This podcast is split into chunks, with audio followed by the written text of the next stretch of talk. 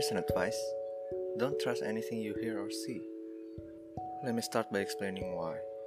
There are so many things that are wrong in this world that could be prevented if people were a little bit more skeptical. I just watched this video about a couple pretending to be an in law of a chief of police.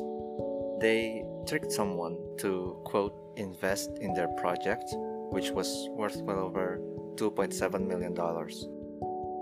I will link the video in the description. It is in Indonesian, so if you don't understand it, then don't even bother. Now, it is implied in the video that there was only one victim. Okay, one person got cleaned out $2.7 million. And I don't know about you, but I don't think he's dumb. I mean, no dumb person could ever have that much money in the first place, right? I think he is gullible. That's the problem. People are gullible. And what's worse is, if you tell them that this is a scam, they, they think you're crazy or stupid especially when it's a Ponzi scheme. For those who don't know what a Ponzi scheme is, it's basically a scheme where someone promises you a certain return on your investment, but they use other people's investment to give you that return. Let's say I'm the scammer. I come to you and I promise you I can double your money in a month. You give me 10 bucks to start. Then I go to someone else, let's call him Jim, and I get 10 bucks from Jim. I give you 20 bucks and I say, here, I prove it, right? I doubled your money. Then you say, you know what? I'm not sure yet. I want to try with 50. So I say, okay, I use your 50 to give 20 to Jim. Jim says he wants to try with 100.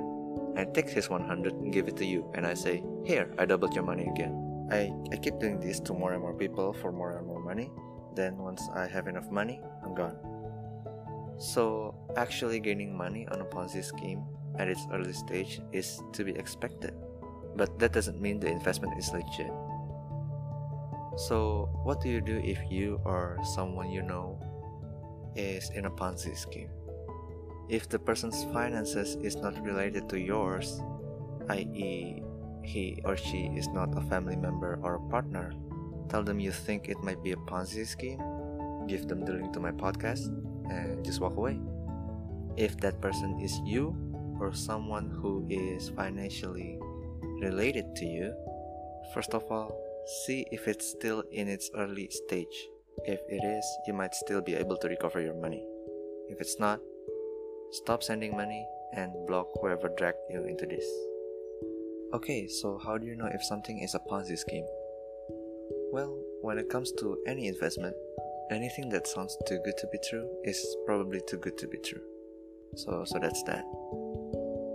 And bear in mind when I say don't trust anything, I don't just mean shady investment scam. I was also talking about stuff like fake news and social media. If you still think about social media, it's getting easier and easier for people to create this persona that they can show to the world, and it's totally destructive, both for the person sharing and the viewers. Let me talk about the viewers first.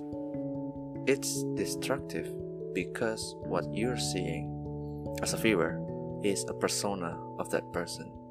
It is what that person wants you, as the viewers, know about them. Take Instagram, for example. When you see someone's Instagram, you see their happy moments.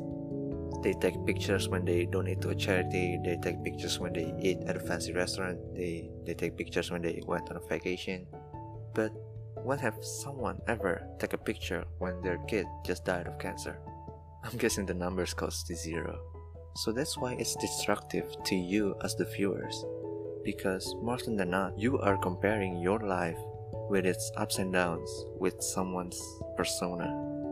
And it's not even good for them either. Every time they get a like on their pictures, uh, the brain releases a dopamine, and dopamine is addicting, everybody knows that. So, should you quit social media? I'm gonna say no. Because social media has become a very integral part of life. When I met my coworkers at my first job, we connect on Instagram. Not to mention, uh, people look at you funny when you say you don't have an Instagram, so quitting Instagram isn't really a viable choice. So, what I do is that I keep in mind that whatever it is that they share on their social media um, I'm not gonna say fake. Uh, it's more like it's not the whole truth. Besides, it's not all bad. I mean, if you know me in real life, chances are you are hearing this podcast through a link that I share on social media. And to combat the dopamine addiction, I don't share anything on social media. So, okay, uh, I guess that's it. To sum up the whole podcast, don't trust anything you hear or see. Don't join a Ponzi scheme. And be mindful when you use Instagram.